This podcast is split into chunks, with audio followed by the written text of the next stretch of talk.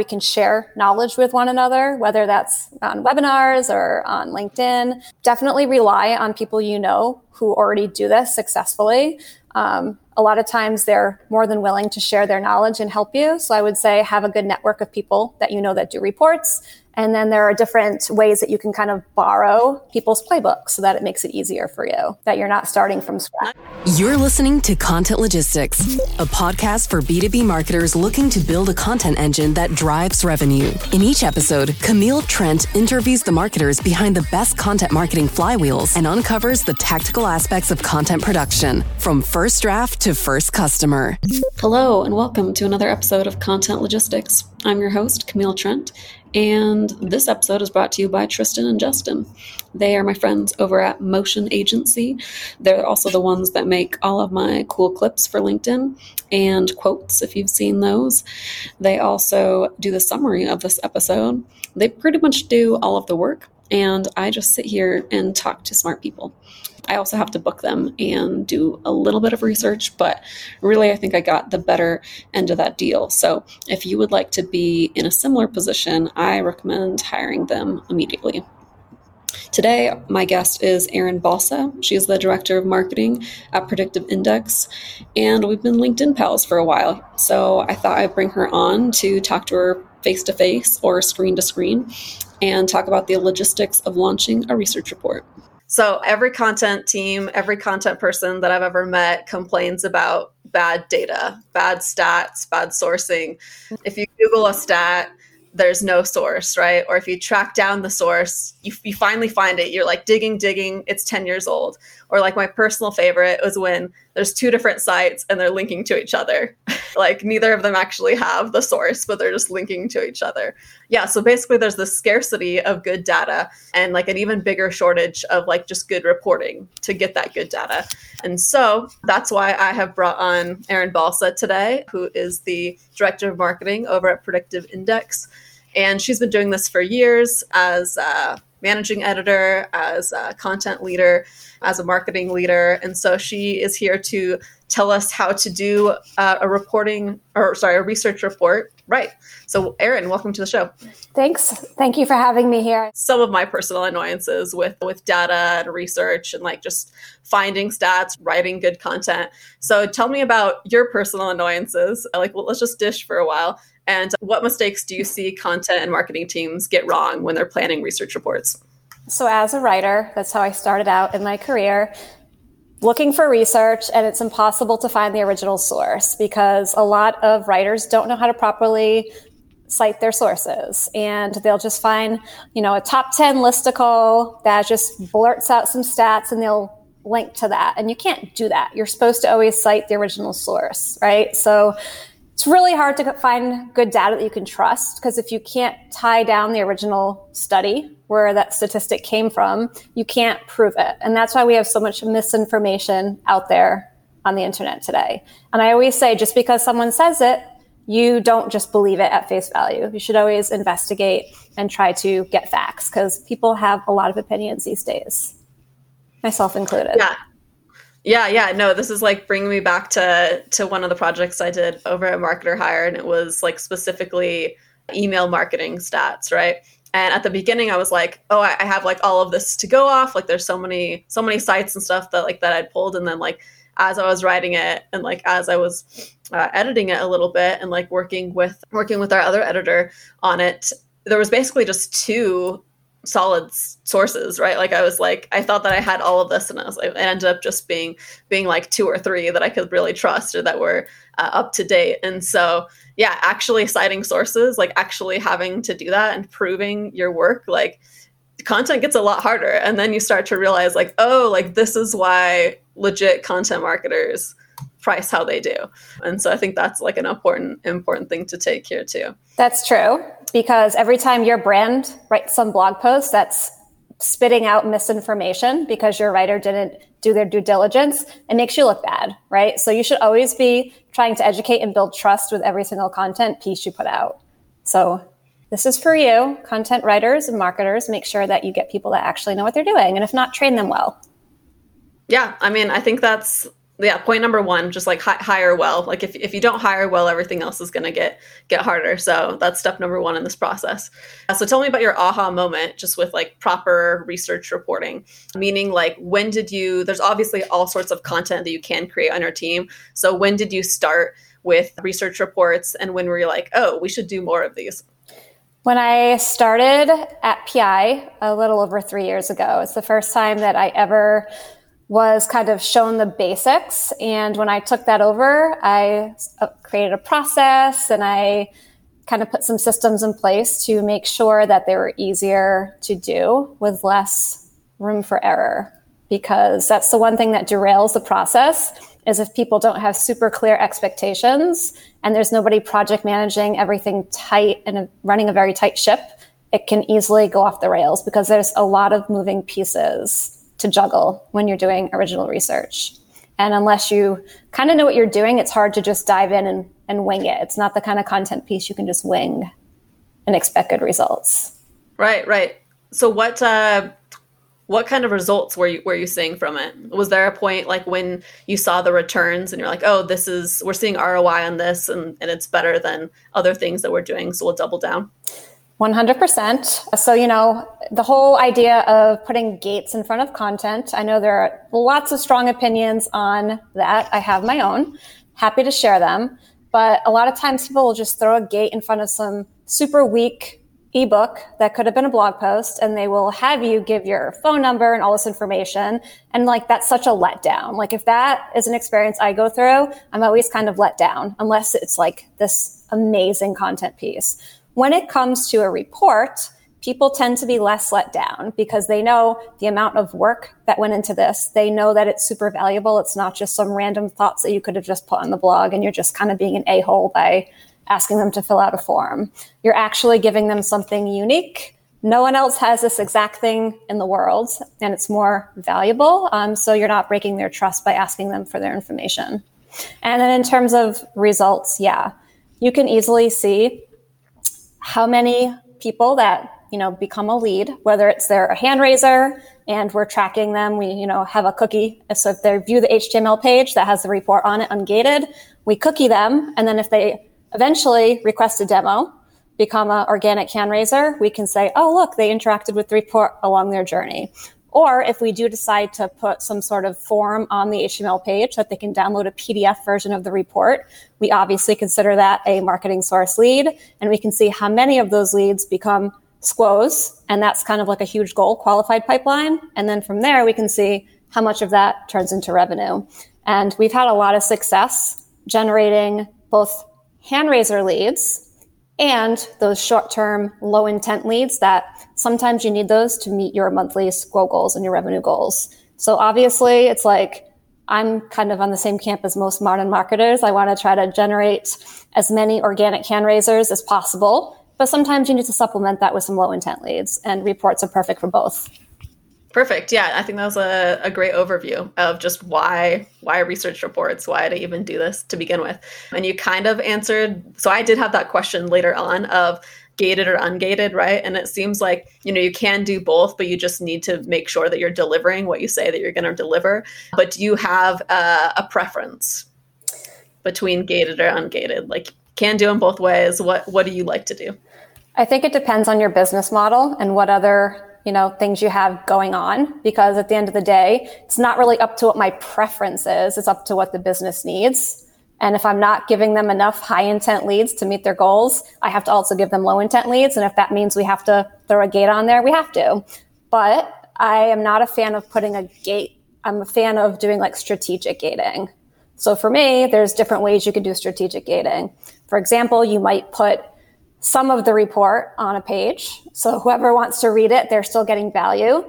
And then whoever wants to read the rest, or some people just like to download the PDF and then they'll give you their information more willingly. They don't feel trapped, like they have no other option. It's either leave the page or give their information. There's a third option. It's spend two minutes reading this information that's ungated and then make your decision whether you want to dive in deeper or hit the back button. And either way, at least I know that you've interacted with our content. Yeah, I like that. I like that. That's a good answer. Okay, so now that uh, everyone is, is super bought into this strategy, uh, you definitely want a research report now.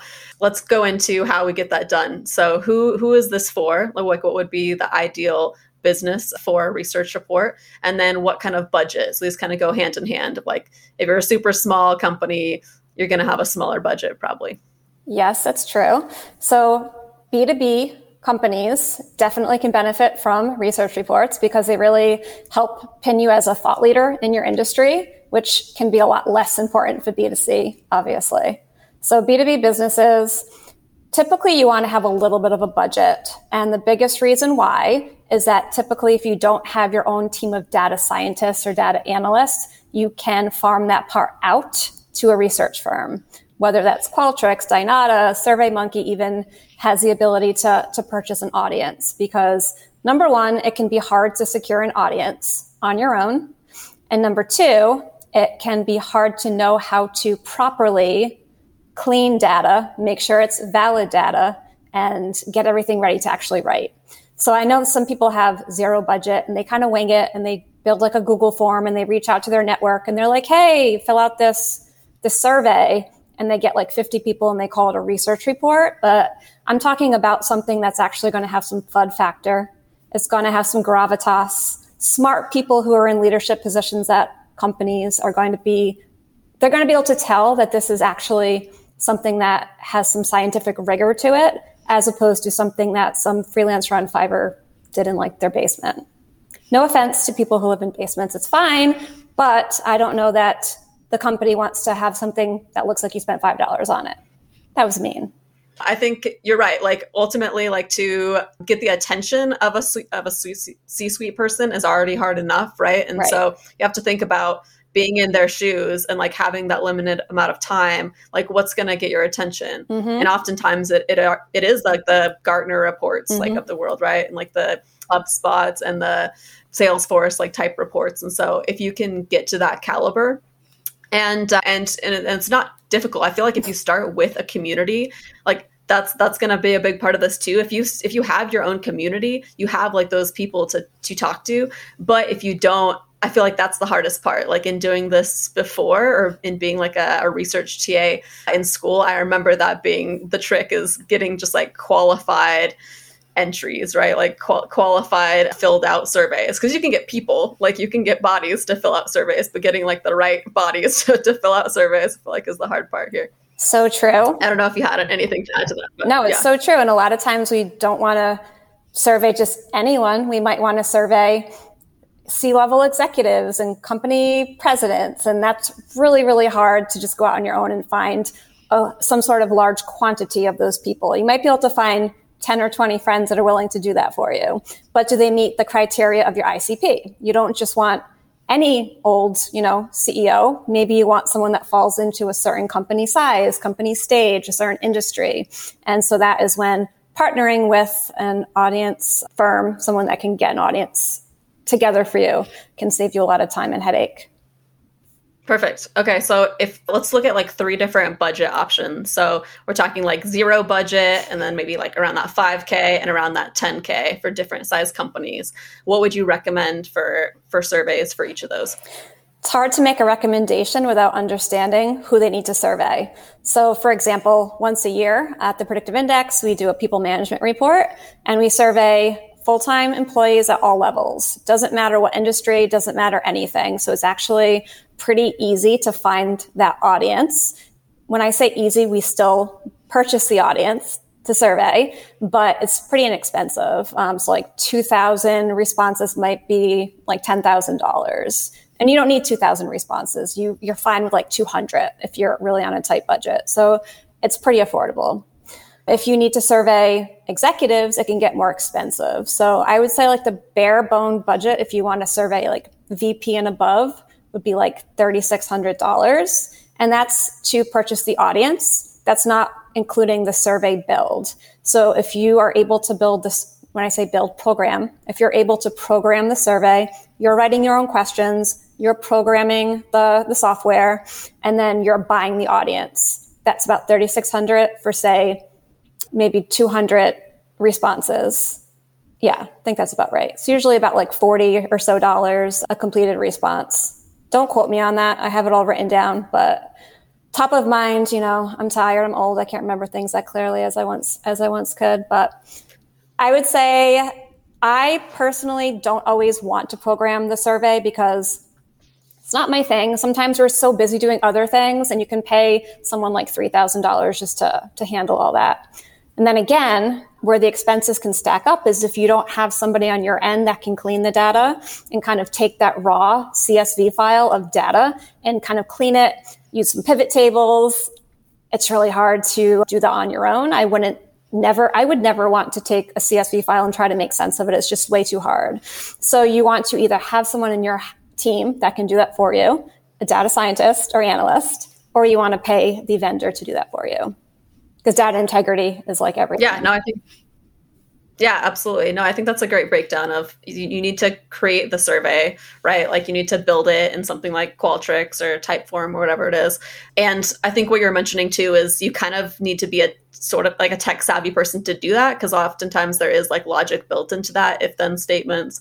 And so knowing your strengths like on your team i think is a good thing that you pointed out. And if you have that that a martech person uh, on your team or that mar- marketing ops kind of person they'd be pretty good at it. But just yeah knowing what you can do and what you can't do well. And uh, i think that's a part of it. And then gathering your audience or knowing who you're going to send the survey to, whether if you have that community in house or if that's something that you need to ship out to a PR agency. Mm-hmm. That's an expense, and then then there's the da- data scientist, right? And so uh, making sense of making sense of that data whether or not you have those tools mm-hmm. in house. So looking at all of those like as expenses, I think sometimes we don't consider like all of the steps. We're like, we'll send out a survey and then we'll have answers. Boom, like like survey. But there's actually a lot a lot more to it. Like even what I just described, those three steps, there are steps in between there that, that I skipped over, which we're going to go into. So planning and timelines. planning and timelines. How much uh, time does this process process take? And to how much internal time would you dedicate to it? And we talked about that being like dependent on what skills you have internally but maybe just walk me through your team or or what you would suggest. So i always give myself 90 days to do it start to finish. Sometimes even more if i really don't want to be stressed and i want to make sure we have plenty of time because we have a lot of other things going on I typically say 90 days is a safe window where we're not going to be stressed out. Now, if you are a company that's doing like no marketing right now and you have tons of time, could you get this done in a month? Probably. But if you're a company that has a lot of different balls in the air, your teams are busy, you're going to want to give yourself plenty of time so that you're not stressed out. So planning is, you know, something that I like to handle. So I have a template. So every single step for every single piece of the puzzle is a task because the most important thing you can do as a project manager is give everybody complete clarity on what's expected of them. Something I've learned from running enough of these report campaigns is that you can never assume people know what you want them to do or what they're supposed to do because of their job title or because of the way they've done it in the past you have to constantly make your expectations clear. Um, I mean, easy example of that. We had a, a, new web developer who took the wireframe that my graphic designer made, built this beautiful web page, and it had animation. It was great. And then the next report, same thing happened, built this beautiful web page, but it didn't have animation. It was like, ah, what happened? Where's the animation? We definitely want that. And it's because that wasn't clearly explained. So the expectation wasn't set. So really easy thing is to go back into your template and just update that task. So it says, you know, make HTML page with animation. It's clear. There's no mistakes. So a lot of like this whole project management is understanding what could go wrong and putting systems and mechanisms in place to prevent that from happening again. So every single time you do this, it's a lot smoother yeah like the, the thing i was getting from that is just documenting the first time right? Oh, yeah. like the first time is going to be a little bit messy and you're going to miss things but if you're documenting what things that you missed and what what went wrong you can just add that to the initial project plan and it's automatically better right? Exactly. Document document and iterate. That's definitely a smart strategy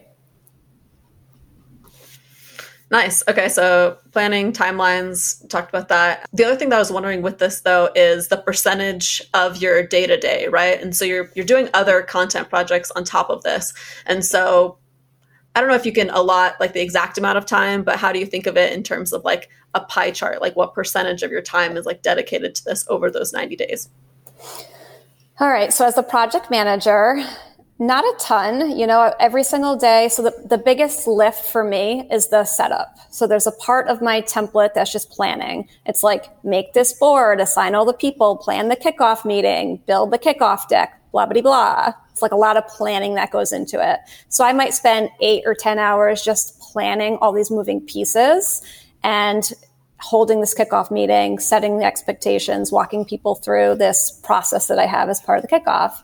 And then from there, it's honestly, it's pretty light. If I'm not writing the report, I just check that board like once a day, once every other day to make sure that the steps are happening when they're supposed to happen. And then, you know, I check in with people and see if they have any questions. Then I'll be part of the review process. So I'm reviewing the outline, giving feedback. I'm reviewing the first draft of the report. I'm reviewing the graphic design. I'm reviewing the charts and giving feedback. I'm reviewing the HTML page to make sure that the animations are there and things like that. So it's just a lot of checking in, you know, unblocking my team, the people that are doing the work and making sure that they have everything they need to be successful. I usually take part in helping craft the kind of beginning storyline, hoping to, you know, tell this kind of story and i help with starting to write the questions for the for the survey um, just making sure that all the people doing the work are unblocked and that they can proceed with clarity.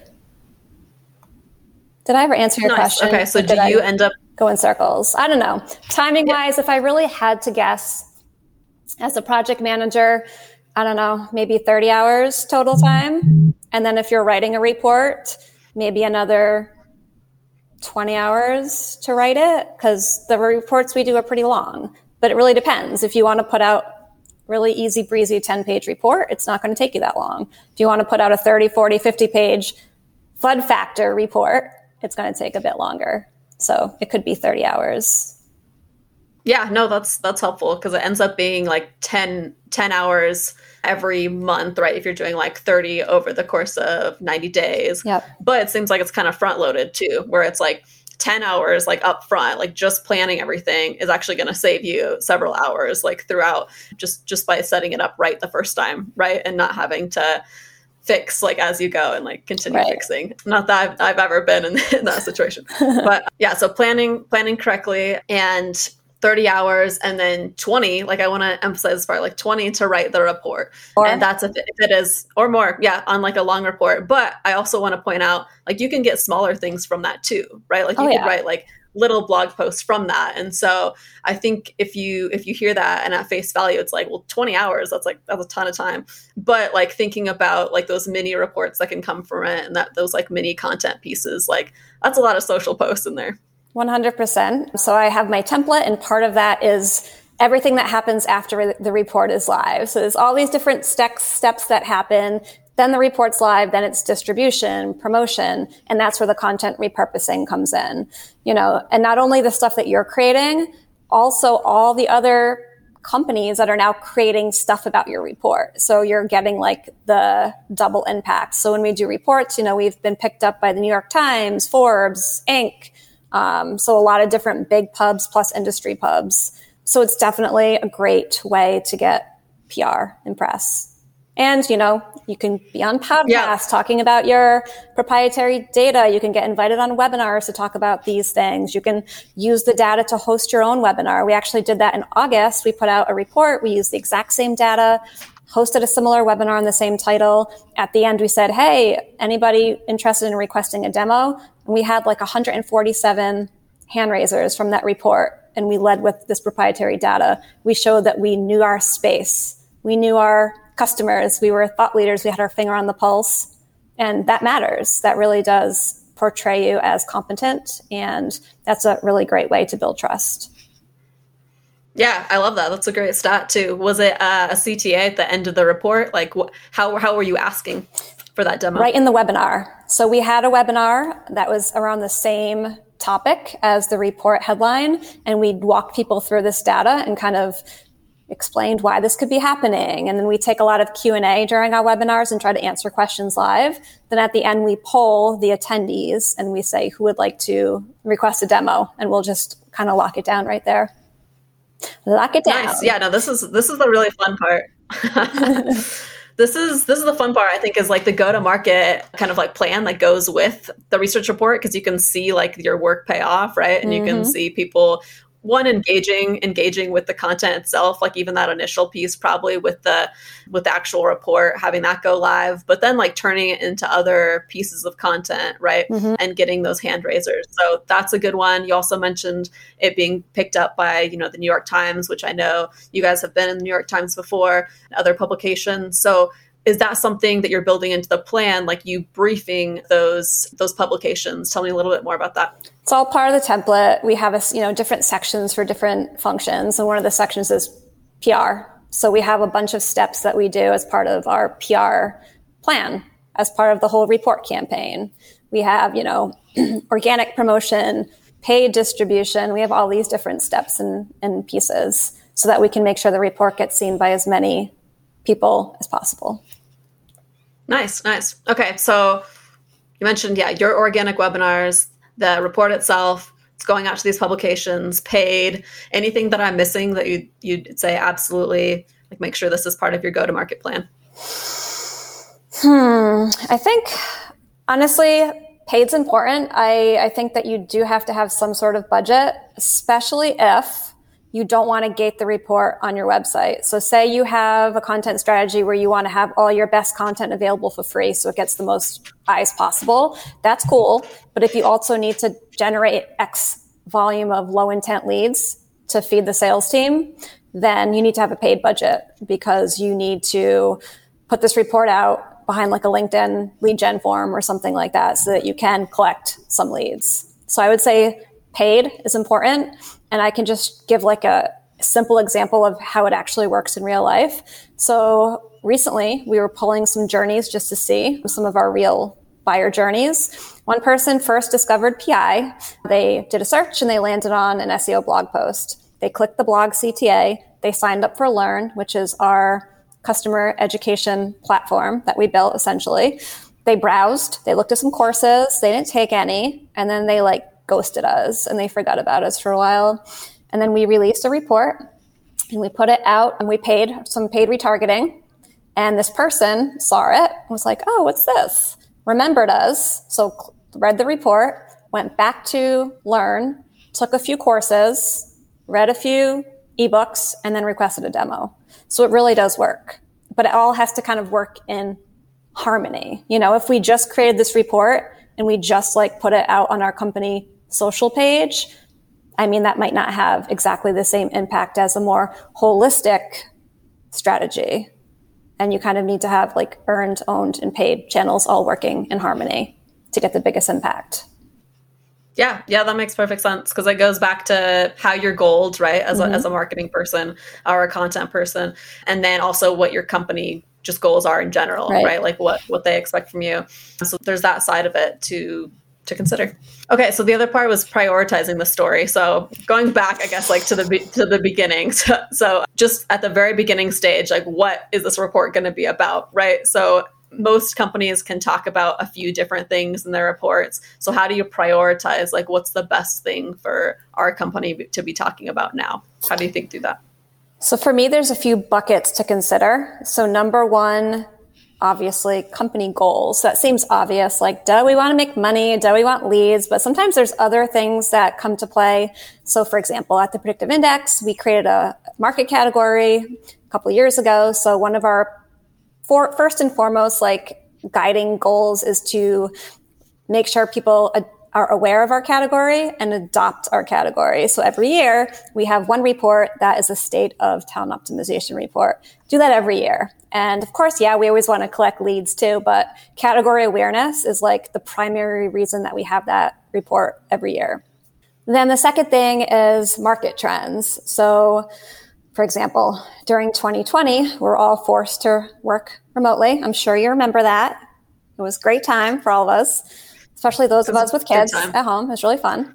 So, for example, so during that time, we were like, okay, so we cannot proceed business as usual. We can't just put out this like report that's talking about reaching your business goals. We just have to give people help so that they can survive. And a lot of our clients, they might not be in technology. They're not tech companies, so they're not used to using Zoom. Some of these people are working remotely for the first time ever, using remote meeting technology for the first time ever. So we came from a point of how can we help and how can we respond to market trends? So we did our first ever remote work report.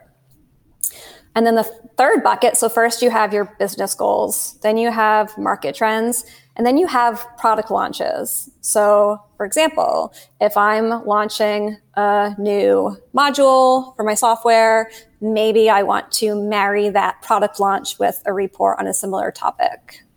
And then you have a pretty natural CTA. You might not want to put people right to the request demo, but maybe you want to see if they want to take a course that you created that's on the same topic. And then maybe after the course, you want to try to get them into the software.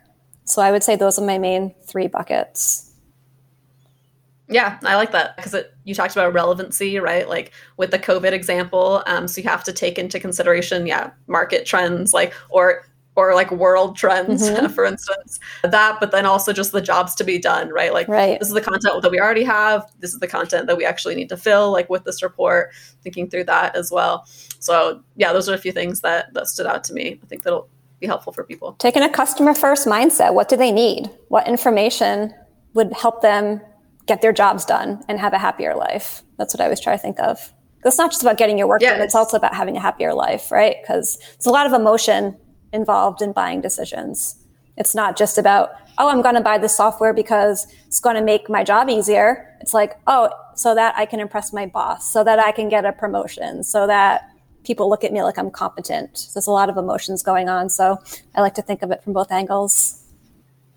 Yeah, yeah, I love that. I think we should clip that part. no, because because I say that all the time, but it really does come back to that. Like even though I'm I'm not marketing to marketers anymore, marketing to salespeople, like what I have to still go back to is what would I read this? Like would I care about this and just frame it up in a different way? So right. for instance, like if I like tactical stuff or if I like teardowns, like what's the sales equivalent that I can do of that? It's a little bit like more sophisticated. Like there's more research like that goes into it, but that's kind of my like double check of like would I even listen to like would I listen to this? Would I would I read it? Would I go to it? And so having that I think as a as a check for research reports of like is this something that I would consume if I was a if I was a CEO or if I was the CIO or whoever you're trying to target is this something that I would make time for? Mm-hmm. And just uh, answer that question, and then if if no, like keep keep brainstorming. Exactly. Okay, so so project management though, like in in general, we we talked through like some of the the planning that goes into it. So just as an overview, planning, data collection, data analysis, report writing, report and design, web dev and like RevOps, organic promotion, PR, paid promotion, sales enablement, post launch. So that's that's the overview. I, I think, feel like we went into planning quite a bit. Do, do you want to go into data collection a little bit? Sure. So just today, as an example, I met with our director of demand gen to plan out our KPIs for our next report, which is going to go live in January. So like I said, I give myself 90 days and sometimes start planning even earlier if I can. So she and I sat down today and we were like, okay, so we have our basic KPIs, but sometimes we want to look at something else. So here's an example of what we talked about today. Beyond all of our basic KPIs, we said, why don't next time we install Hotjar on the HTML page, right? So now we look at how many people view the HTML page, what's the time on page, are they actually reading what we're giving them or not? And now we have Hotjar on some of our primary web pages, but we haven't used it on a report yet. So we said, wouldn't that be interesting just to see what parts of the report they're interacting with most? Because we do spend a lot of time getting subject matter expert external quotes and putting that on the page.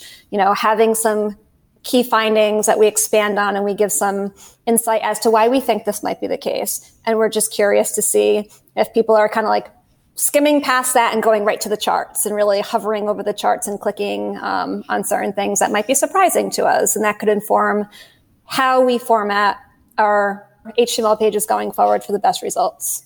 So it's kind of something where we don't just set it and forget it like on autopilot. We're always trying to think is there anything we could do different? What are we not seeing that we could be seeing? And then, of course, the regular KPIs, like I mentioned before, that I care about. And then there are some category KPIs that we look at as well. Nice. Okay, cool. So uh, I guess there's two steps of data collection for reports because you have your literal like data collection like of the of the survey results, but then like as a marketer, like you're collecting data on the people reading those research reports. So right. it becomes very meta.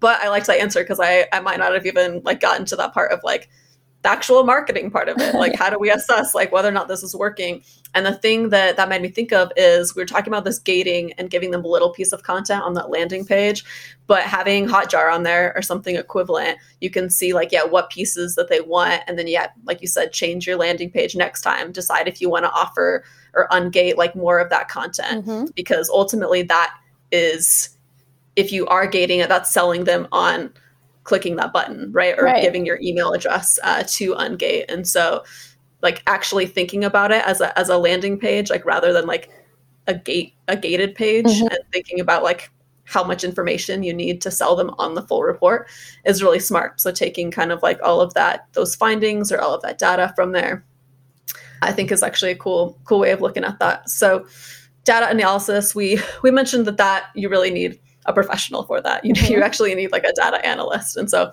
either having on your team, outsourcing that. I won't go too much into that, but definitely hire a professional for this part yes. is what I'll say.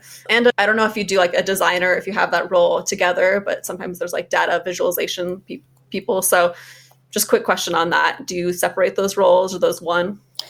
So you could. We are lucky that we do it in house. So we, whoever writes the report, um, puts together the chart based on this spreadsheet that our data scientists provide to us. They really make it really easy for us to take the data insights and run with it. So what we do is we have a meeting where the writer and the graphic designer sit together to talk about the charts. Because the worst thing you ever want to do is give some like random chart instructions to a graphic designer because it's really hard to visualize data. You always want to make sure that they understand the data and you have conversations about what might be the best way to show that data. Sometimes it's a bar chart, sometimes it's a pie chart, sometimes it's not a chart, sometimes it's just a, some sort of graphic. Like one time we had I think it was like 70% of people uh, quit their jobs. So we had little cute people graphics and we had like seven of them and each one represented 10 people. So it was 70%. So sometimes there's fun, creative ways to represent data. And particularly if your graphic designer is not really experienced with doing re- reports and data visualization, you might to have more conversations. You might want to pull in your data scientist if you have one and work as a team to guide that person. So yeah, I say it's definitely possible to do it in house, or you could find somebody to do it for you if you don't have the capabilities yourself. Nice. Okay. So so if it's if it's not one person, it's very collaborative, right? Like mm-hmm. the data science scientist talking to the designer, both of those people talking to the writer. And that sounds like you have a an in-house writer to write the report. Mm-hmm. So how much time uh, do you do you lot for that? A week. For like the writing of the actual report. A week. Yeah. So okay. we work in sprints. So I will give the writer a full week. That doesn't mean they're doing 40 hours of writing because other things come up. They have meetings, they do some editing, you know, they might be working on a work stream for a key initiative. So it doesn't mean 40 hours. It just means I don't give them anything else for that week. So maybe it works out to 30 hours of time. Gotcha. Okay. Perfect. Yeah, that's good to know for people who are trying to plan this right now. Yep. Okay. Uh, so we talked about design. We talked a little bit about web dev. So I'll kind of gloss over that, get into a couple other things here. Yeah. And then I think just the rest of it is a lot of promotion, right? Organic promotion, PR, paid promotion, sales enablement. We didn't get into that as much. So I'll ask you just kind of briefly on what, what things you do for sales enablement. We've done a lot of different things. So, one thing I will share is that we have a partner network. So, global partners that sell and service the software in our workshops to clients. So, when I think of sales enablement, I'm not just thinking our direct sales team that sits in headquarters with us. I'm thinking of how can we enable our partners to be successful in distributing this report. And so, there's different ways you can approach it. You can do traditional sales enablement. So you're putting together, you know, a one pager for sales with some key messages and the most important stats. And maybe you're meeting with one of the sales leaders to run through this and make sure that they understand it. That's pretty basic. I mean, above and beyond that, it would be finding creative ways to help your partners distribute the content. So, one time, as an example, excuse me, we did like a little teacher's guide. If you remember um, teacher's guides, if you've ever seen one before, they're just like little call outs. So we had the exact same report that we gave to the world. Then we had a teacher's guide. So there'd be like little speech bubbles next to certain findings saying, like, use this um, pain prompt when talking to a prospect. Like, ask them this question that pertains to this data point. So just giving them suggestions of how to best utilize the data. And then you can give them tips on how to actually market the report because a lot of consultants, they're brilliant, um, but they're not marketers. They've never done that as a job. So they need a lot of help. So it could be something as simple as, hey, like here's a sample social post. You can make it your own, but it should say something like this. And here's the right format if you're going to put this out on Twitter or if you're going to put this on LinkedIn. So just kind of really helping them get as many eyes as possible on the content. Yeah, no, that's brilliant. The the thing about the teacher's guide and the call outs is funny. Like I was laughing a little bit because our product, like like Dooly, people know it from the for the pipelines and like the notes feature. But like one of the features is this thing called playbooks, right? Which is kind of exactly what you're describing, but a digital version that is like AI powered. And so for instance, like you type in a competitor's name, then there'll be like a little playbook, right, that pops up.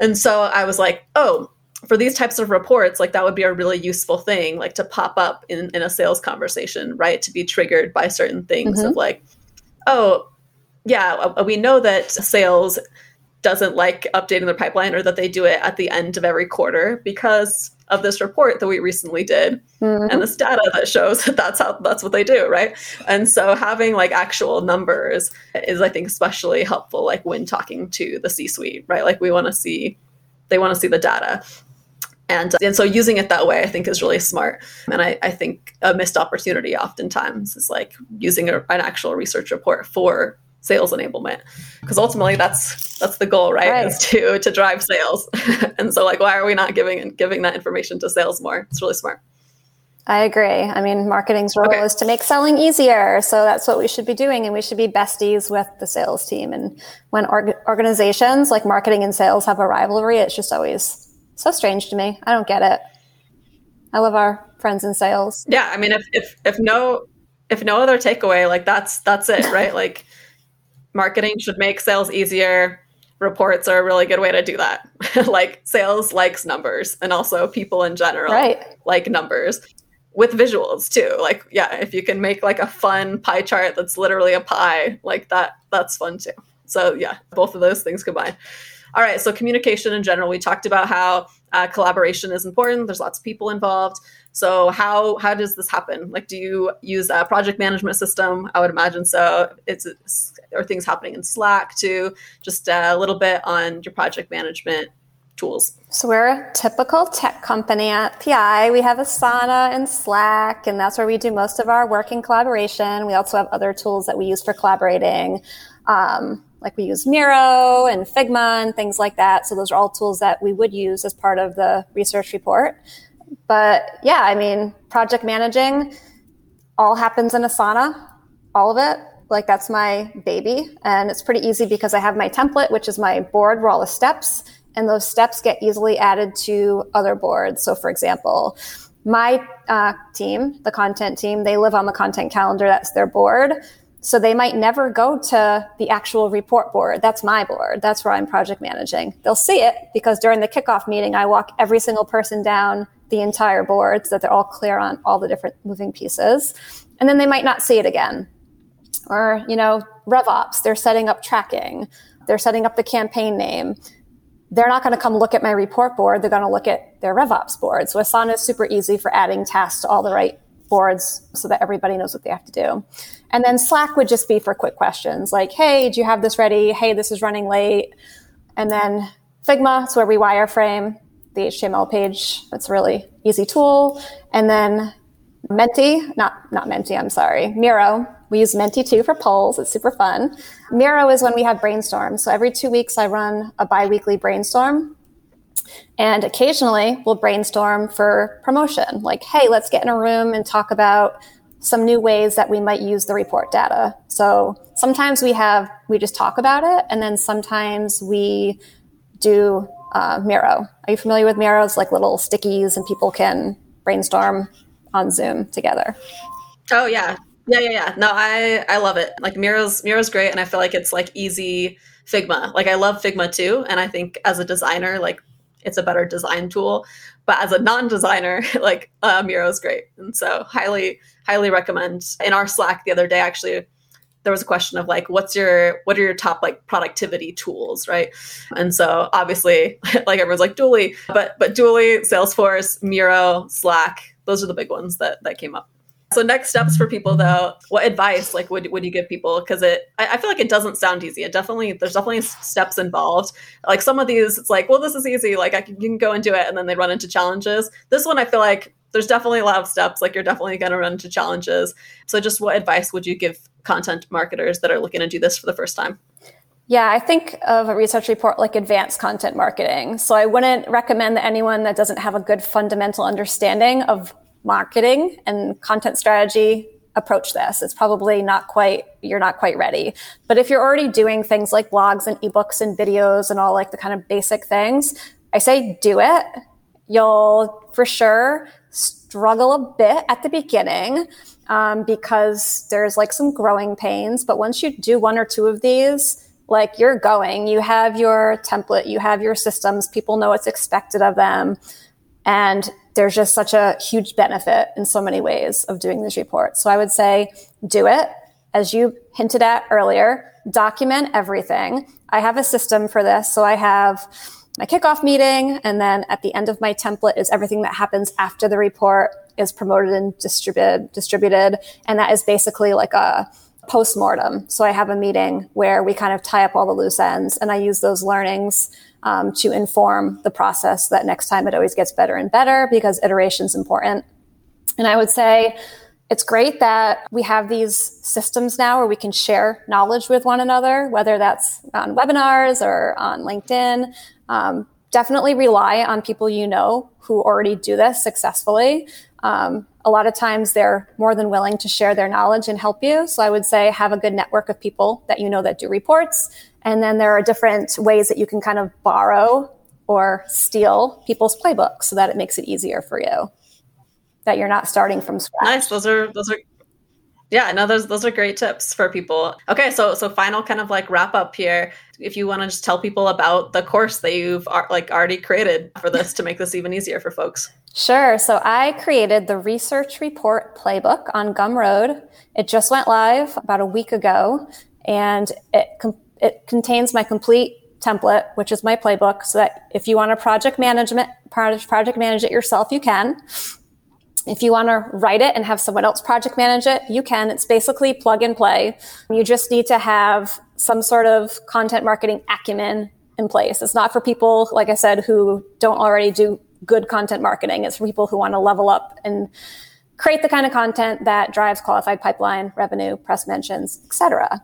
So if anyone would like to check that out, please do. You can either go to LinkedIn, find me. I'm the only Erin Balsa on LinkedIn. Very lucky.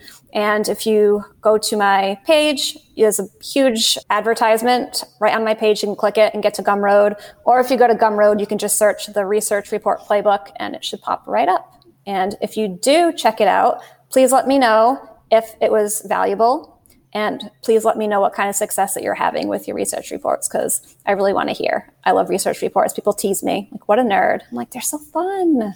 Love them. No, I think yeah. After after going through that course, you'll probably love them too.